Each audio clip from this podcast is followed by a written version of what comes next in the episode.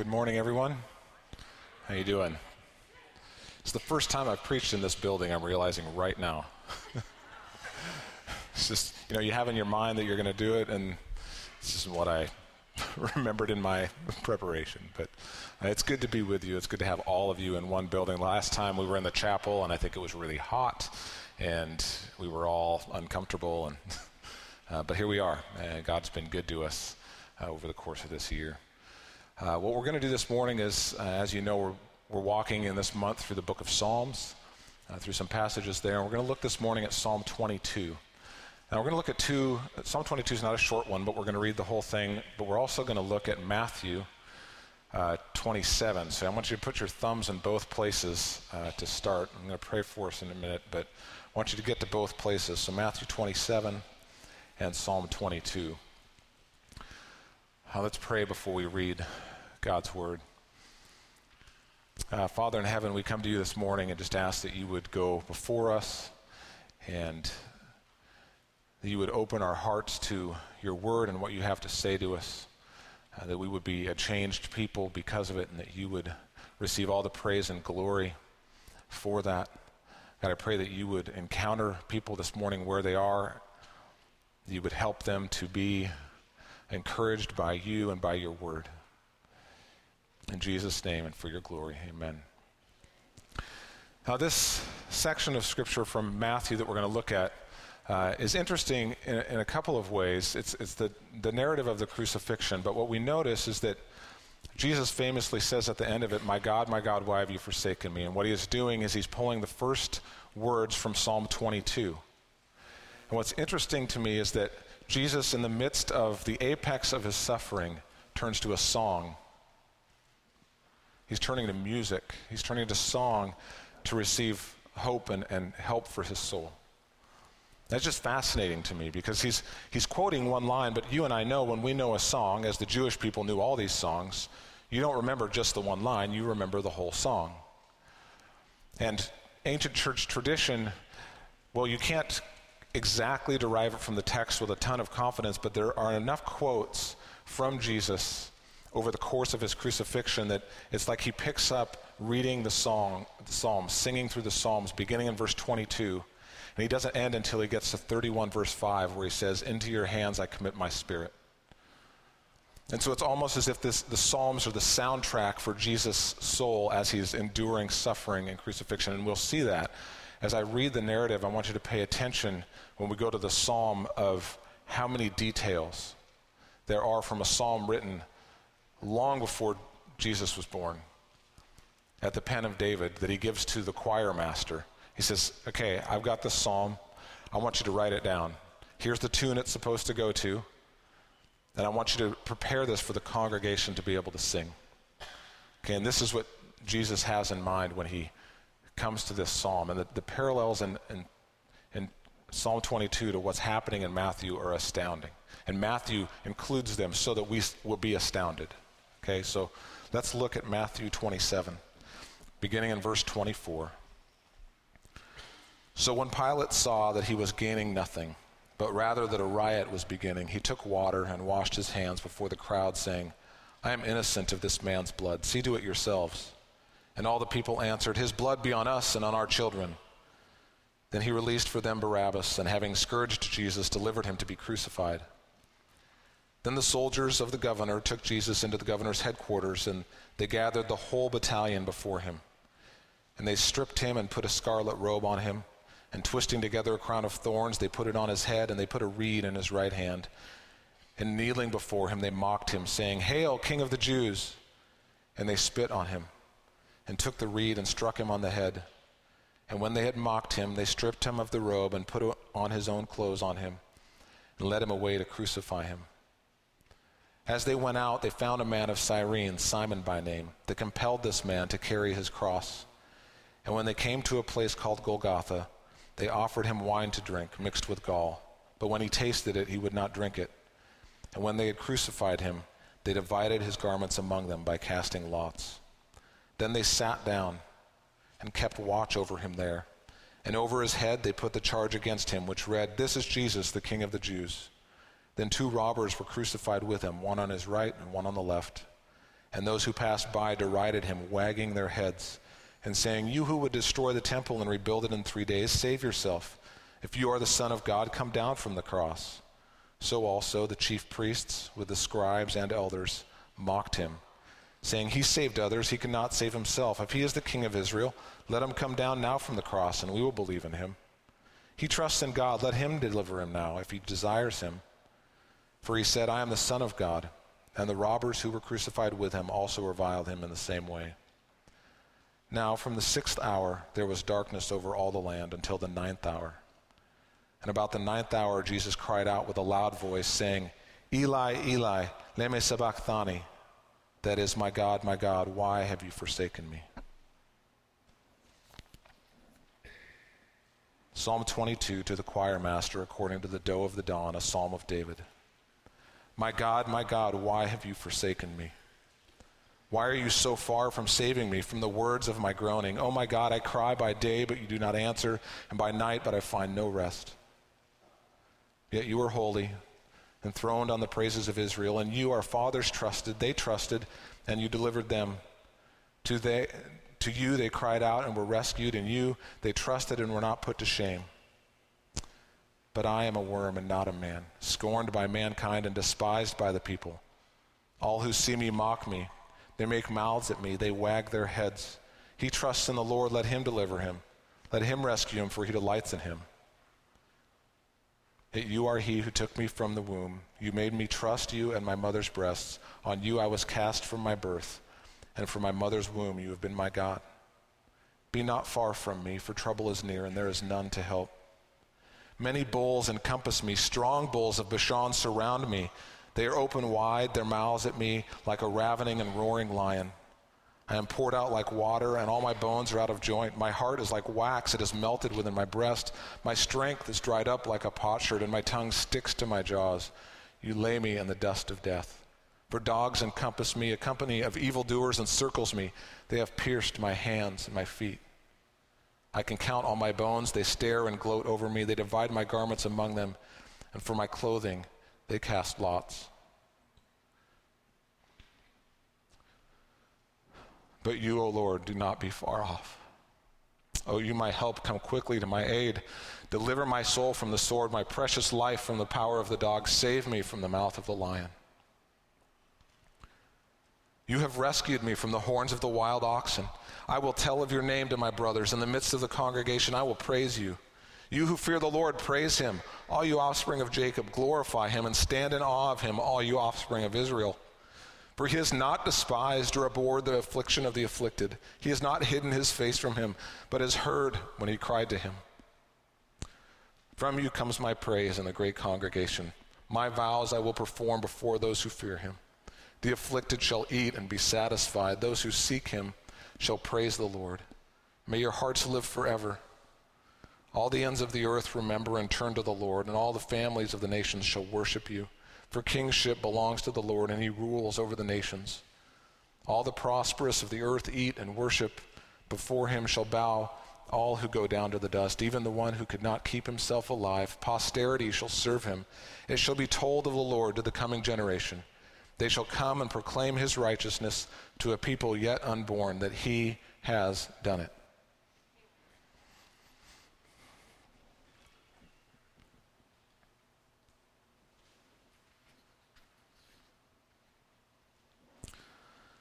So, what I want to do this morning is I want us to trace. So there's a lot of, a lot of words here, a lot of dialogue, and I want to trace for us just to summarize what the the kind of flow of the psalm is, and then I want to talk about four lessons that we can learn from this psalm. So, first, let's trace out what's happening here. We see first, My God, my God, why have you forsaken me? The first couple of verses, he's laying out his complaint to God. And then he moves and he recalls God's goodness, goodness to, his fa- to his fathers, how the fathers cried out and delivered him. And then he turns to his circumstances and describes his circumstances to God. And then turns back around and recalls again the goodness of God, but not this time to his fathers, but to him as a baby.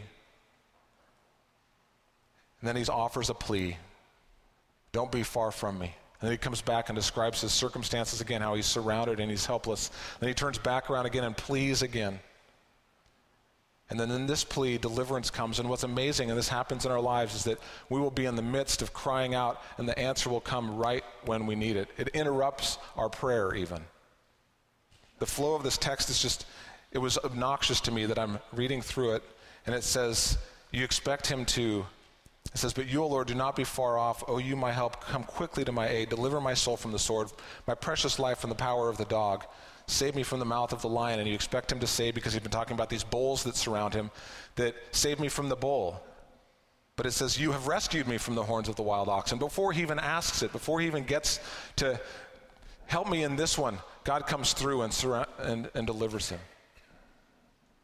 And so then this results in a response, a, a, praise, and there are three things that happen. He, he goes into the congregation and he praises. And then he tells the congregation, You also praise with me because he's, he, doesn't, he doesn't not hear. He hears the cries of those who want him. And then it turns into a message of, of deliverance, of this message of the, the Lord of the universe uh, saves those who cry out and who are afflicted. And all the nations families from all the nations will proclaim the righteousness of God, that He has done this thing. So that's the flow of the psalm. So, what can we learn from this? There are four things. Number one, we can learn how to complain to God. How to complain. Number two, how to plead with God. Number three, what the nature of deliverance is.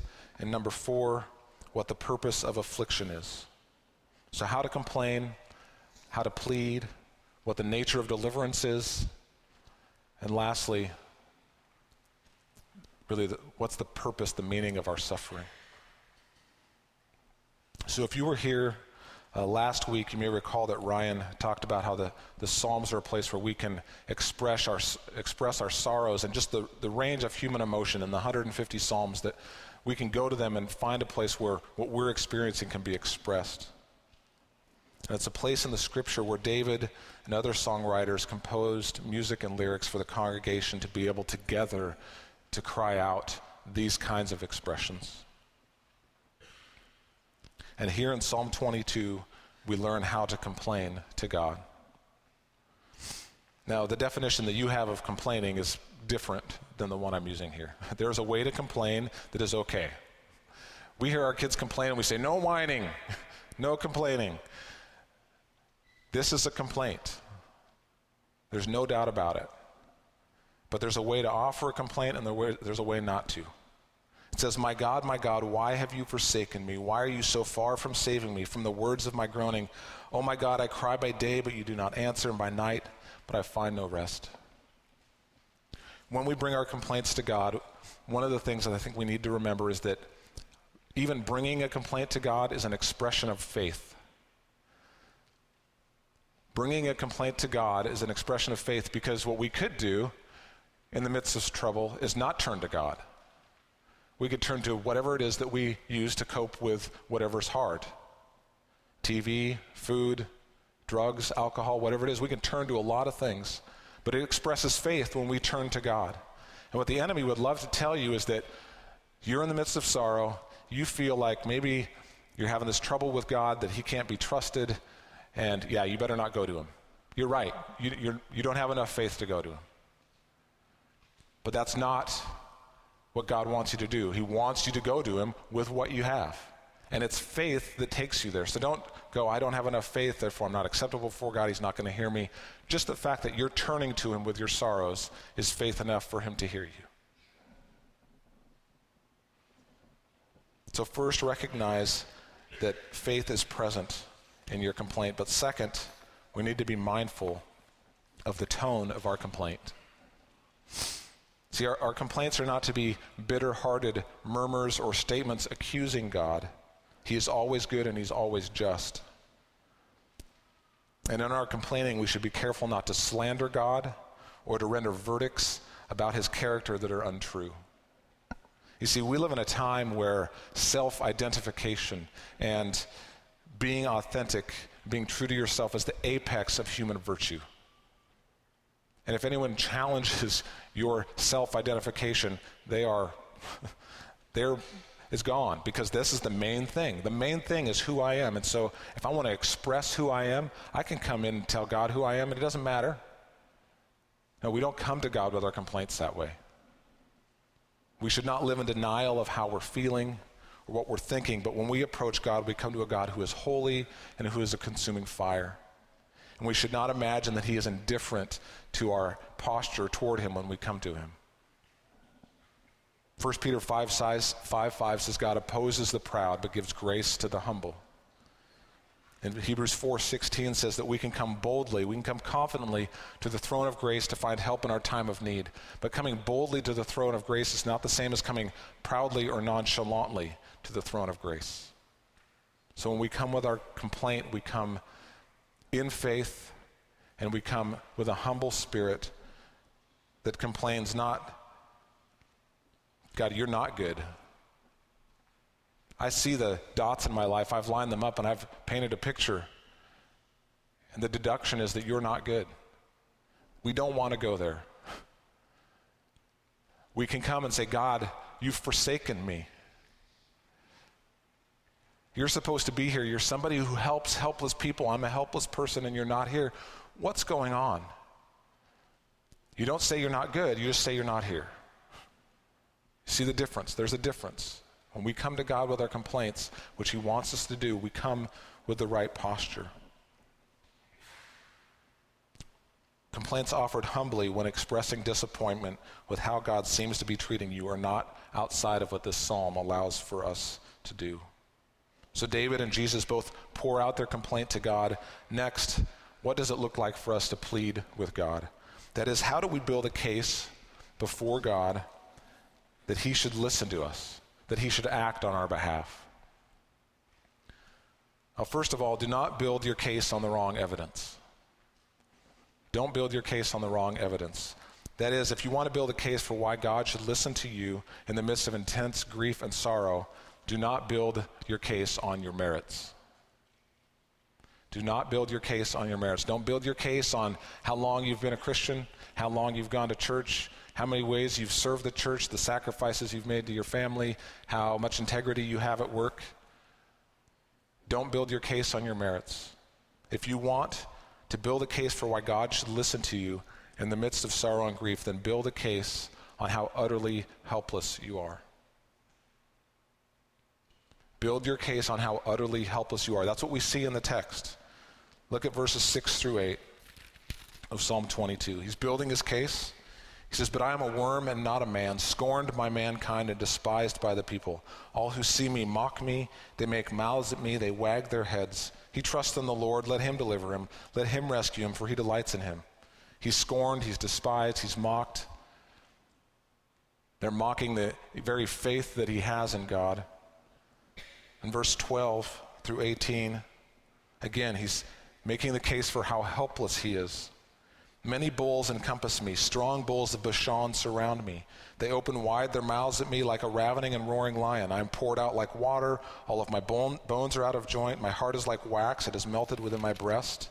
My strength is dried up like a potsherd, and my tongue sticks to my jaws. You lay me in the dust of death. And he's helpless. Dogs encompass me. The company of evildoers encircles me. They have pierced my hands and my feet. I can count all my bones. They stare and gloat over me. They divide my garments among them, and for my clothing they cast lots.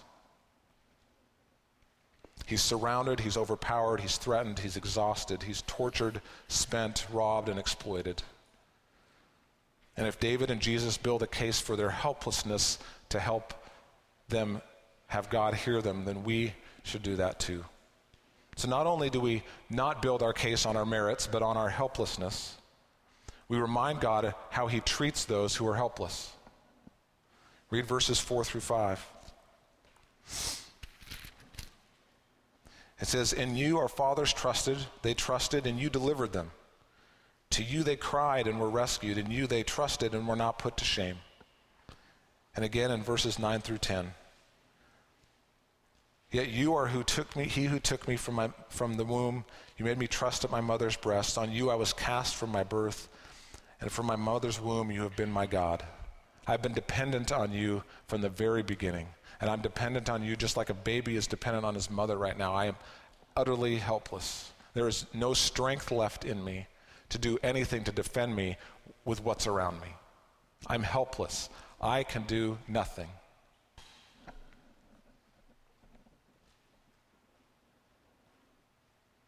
So we build our case not on our merits, but on our helplessness, and then we appeal to God that, remember, God, you are a God who helps those who are helpless. So come and help me. Charles Spurgeon was a popular uh, preacher, powerful preacher in the late 1800s.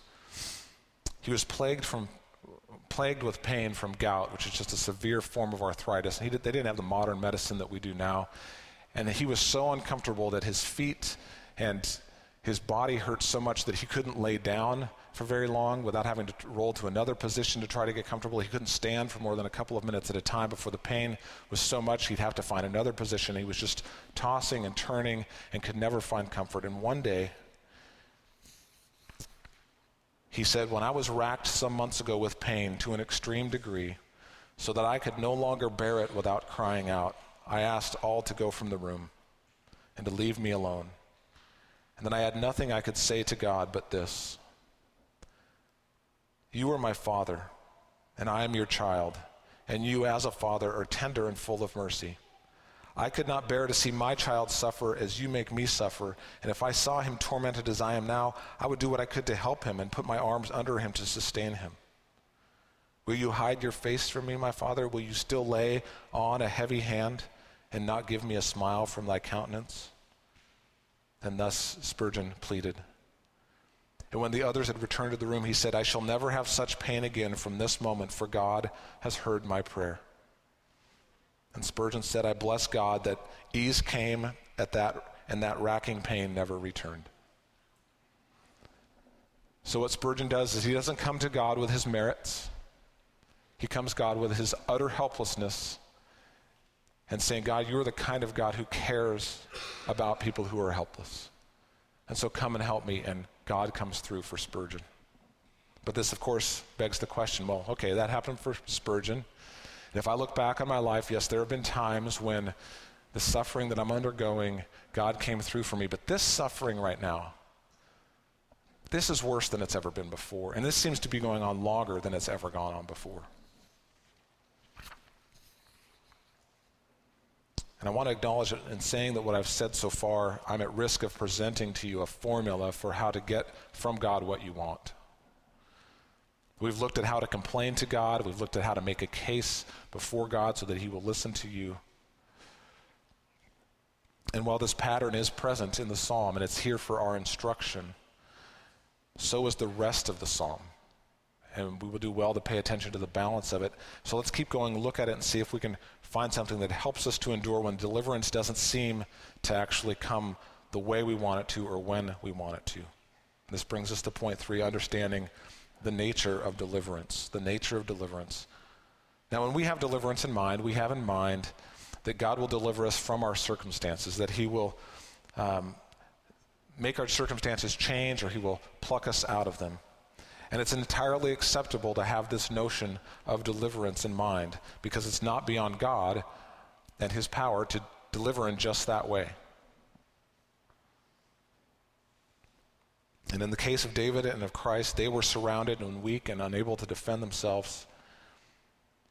And so the natural deliverance for them would be to have the mockers to go away, to have the pain to cease, to restore strength, and for someone to remove them from their circumstances. And I don't think that they're ruling this out in their plea to the Father. For in verse 20 it says, Deliver my soul from the sword, my precious life from the power of the dog. But David and Jesus ask for something specific alongside of their pleas for deliverance. And we see it in verse 11 and 19. In verse 11, it says, Be not far from me. And in verse 19, do not be far off. See, what they ask for in their deliverance is the nearness of God. So maybe their circumstances don't change, but God, would you draw near to me? If you look at the nature of the complaint in the beginning, my God, my God, why have you forsaken me? Why are you so far away from me? I want you to be close. You're not close. I'm in trouble, and you're not close to me. When grief and sorrow and burden linger longer than we hope, it helps to remember that the nature of deliverance during intense suffering is sometimes not that we are now removed from those circumstances or that those circumstances change, but that God draws near to us. Now, like some of you in the room, uh, we grew up in an era when you could go and scour the neighborhood for a bottle, and on the bottle would say redeem for five cents, or if you got a big one, it'd be 15 cents. Some of you remember that. And I would go, and with my friends, we'd scour the neighborhood like a bunch of, I don't know what we looked like, but it was rugrats running around, scouring garbages and whatever, because we wanted these bottles, right? And we would take them and we'd go to the clerk at the store and we'd turn them in, and he'd give us our dimes and nickels. And you could go to the candy aisle and you could get a Charleston chew. That was my favorite one. It was the biggest one. Why, why, wouldn't, why wouldn't you get the big one? Right? And for a quarter, I could get that. And then my friends and I, we would go off into the woods to the fort we had built and we would chow down on our candy. And then we would go home and we would not tell mom about it at all. And we would, of course, forget to brush our teeth. And then you go to the dentist. And at the dentist, they do the checkup. You've got a lot of cavities. We're going to put down two appointments for you. And I hated the dentist. I mean, the pediatric dentist we have now, I didn't have Nemo on the ceiling as I'm laying in the chair with cool sunglasses like my kids have. I'm like, I don't know where that came from. I had the highlights magazine with a picture here and a picture here and circle the difference between. This was supposed to distract me from what was about to happen, right? But it doesn't distract you. You go sit in that chair and the sweat starts piling up on your back. You're hanging on for dear life, and then they get out the needle. And I had a reputation with this dentist. I didn't hold still for needles. I still don't hold still for needles. It takes a lot of mental preparation for me to hold still for needles. But what they would do with me, because I couldn't hold still, is they would bring my mom into the room. And my mom would look at me and she'd say, Brian, I'm here for you. Hold my hand and squeeze it as hard as you need to. You know, I'm seven years old, eight, nine years old and I'm squeezing with all I've got for that 15 minutes that it takes them to put that Novocaine in there. I don't know why it takes so long, but, but I would squeeze her hand and she would just look at me and say, It's going to be okay, it's going to be okay. Now, I wasn't able to avoid my trial of the dentist, but having my mom there with me allowed me to endure it in a way that I would not have been able to do if she wasn't there. So sometimes deliverance means that God simply draws near to us, not that our circumstances change. But then, if the circumstances don't change, they, they hang on for longer than we want to, well, what, what does that mean? What purpose can there be in such suffering? Is there purpose in our suffering? Well, I'm not going to pretend to know all the reasons why God might allow us to suffer in the ways that He does. But the Bible does tell us what suffering is for what it accomplishes. I mean, what if God had delivered Jesus from the cross and exempted him from the suffering?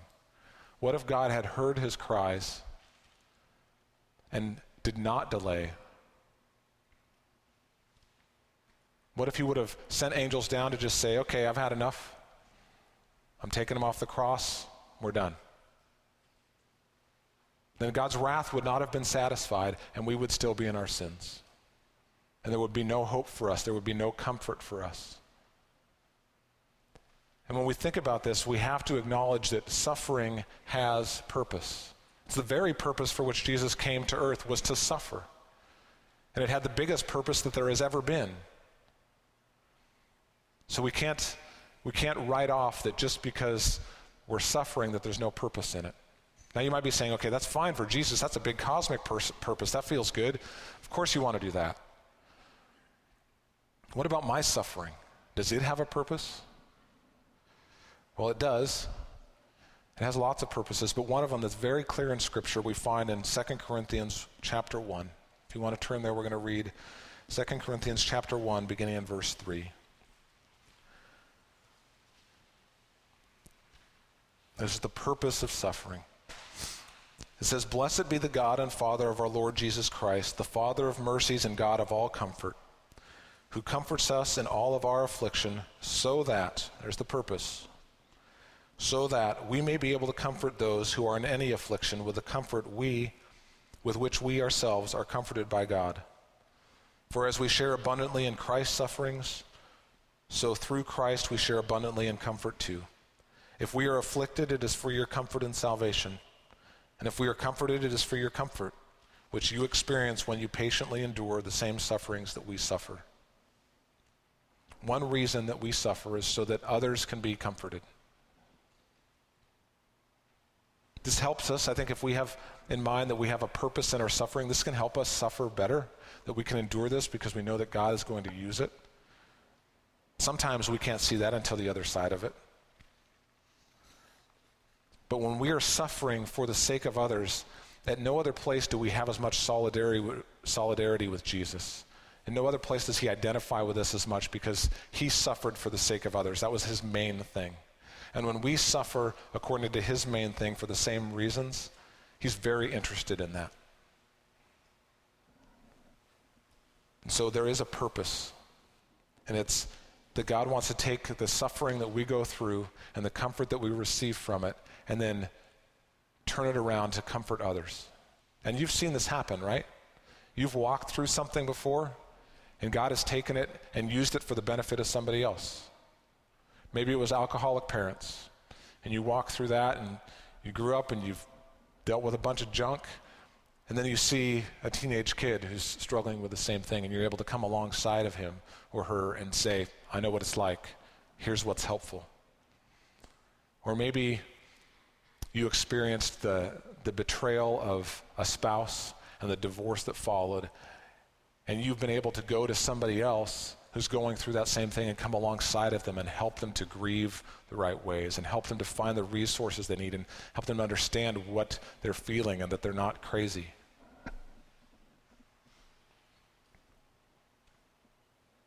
Maybe you've endured some trials in parenting. Some of you are further along, have some more experience.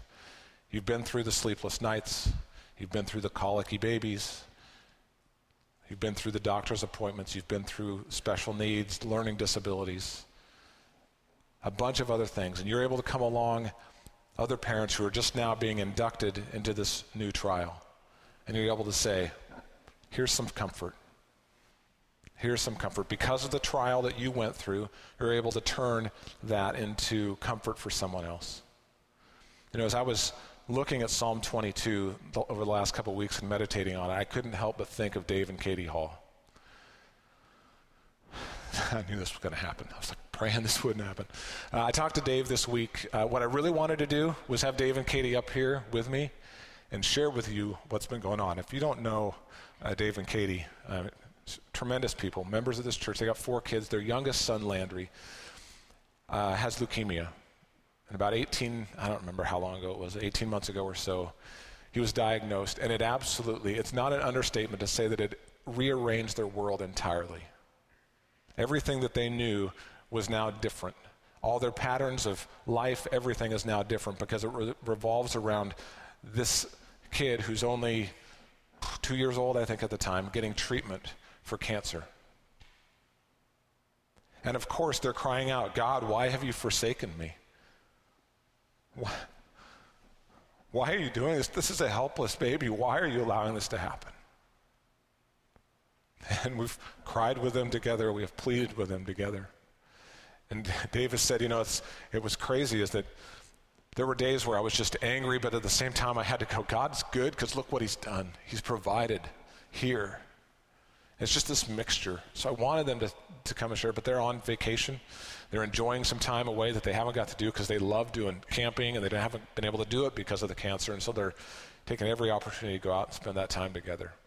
But he said I could share some of this with you. And one of the things that I know about their story that pertains to this idea of God using our affliction for the sake of others is that we have uh, uh, some other close friends who their son, six or seven years ago, was Ian's age also had leukemia. And same questions for them, right? But they are now five, six years into the process, right? They've, they've walked through a lot of it. And so when we heard about Dave and Katie, we s- said to our friends, hey, we've got these friends. Would you be willing to talk to them? I don't even know what to tell them. but you've been here. And so one day, uh, they have to go to a children's hospital. I mean, it's just, you get to know the place really well after that many years going every week to get treatment. And so they were down there and they know all the systems and everything. And so they, they knew how to check to see if the Halls were there. And so they checked, yeah, they were there. They were able to find their room. And they just kind of surprise visited them, introduced themselves, um, and just came alongside of them and were able to, to pray with them, identify with them in a way that none of us in this room could. They had a unique experience of suffering that God was able to turn. And Dave and Katie have said that those times were just invaluable to them to help them to walk through that. So when we look at our suffering, we have to remember that God has purposes for it to comfort others on the other side of it. So because of that, we can endure much more of the suffering for longer than we thought we could. We live in a broken world, and pain and sickness and suffering are part of the consequences of sin for all of the human race. And as Christians, we're not exempt from this. But God is in the habit of redeeming suffering by using it to bring comfort and hope to others. And in this psalm, we see this very thing happen when Jesus crosses the border, not just of suffering, but of death. And he does it for the, because there's purpose in his suffering. He's going to bring comfort to others through his suffering. And so in Psalm 22, we've seen how we can offer our complaints to God in reverence, careful not to slander God and say that He's not good or that He's not just, but in humble boldness present our griefs to Him. We've seen how to plead with God, that we come to Him not based on our merits, but as on our helplessness and on our relationship with Him. And we've seen that the nature of deliverance is often God's nearness and strength to endure rather than the removal of the circumstances or us from the circumstances. And lastly, we've seen that suffering is often not something to escape, but something that God gives for us to anticipate that He can use to comfort others. I'm going to invite uh, Dylan and the band to come forward and get ready as we close. I want to draw your attention to the last line of line of Psalm 31. It says, "They shall come and proclaim his righteousness to a people yet unborn, that he has done it. Just before Jesus died, he uttered these words It is finished. And in the Hebrew, it's almost the same He has done it. God accomplished it. He endured agony, grief, suffering, slander, and forsakenness so that by his blood he could purchase families from every tribe, tongue, and nation so that the worst suffering, eternal suffering, could be alleviated. Now, we've been reading from Psalm 22, but in Psalm 21, just before it, at the end of it, this eternal suffering is described. The writer says, Your hand, God, will find out all your enemies. Your right hand will find out those who hate you. You will make them a blazing oven when you appear. The Lord will swallow them up in his wrath, and fire will consume them. You will destroy their descendants from the earth and their offspring from among the children of man. Though they plan evil against you, though they devise mischief, they will not succeed. For you will put them to flight, and you will aim at their faces with your bows. God, as it were, has two arrows in the quiver of his wrath. One bow was set on the string and pulled and shot through the soul of Christ 2,000 years ago.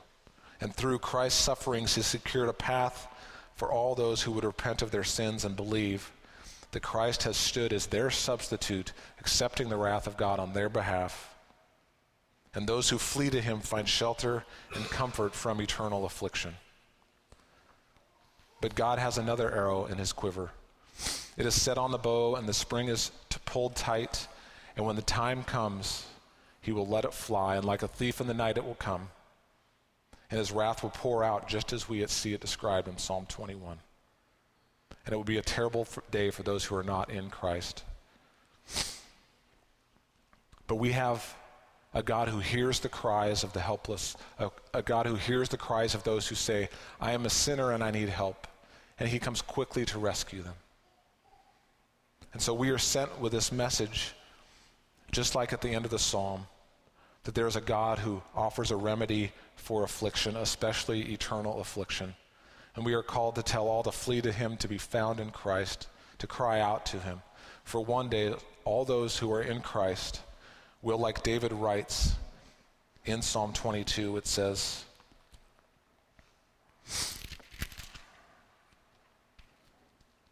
From you comes my praise in the great congregation. My vows I will perform before those who fear him. All the congregation before all the world, Jesus will stand and he will call us all to praise the Lamb who was slain for the who was afflicted and stricken and beaten so that we could come in and be in Christ and be protected from the wrath to come. Let's pray. Father in heaven, I pray this morning that if there are any who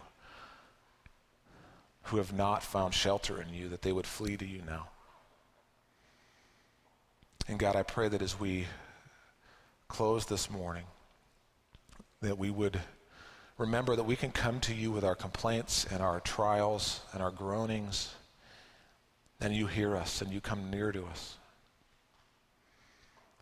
And God, we want to worship and praise you now for all the ways you have delivered us, the way you've delivered those around us, and most of all, for delivering us from eternal separation from you. Because we are in Christ, we can now come before you secure and safe. In Jesus' name and for your glory, amen.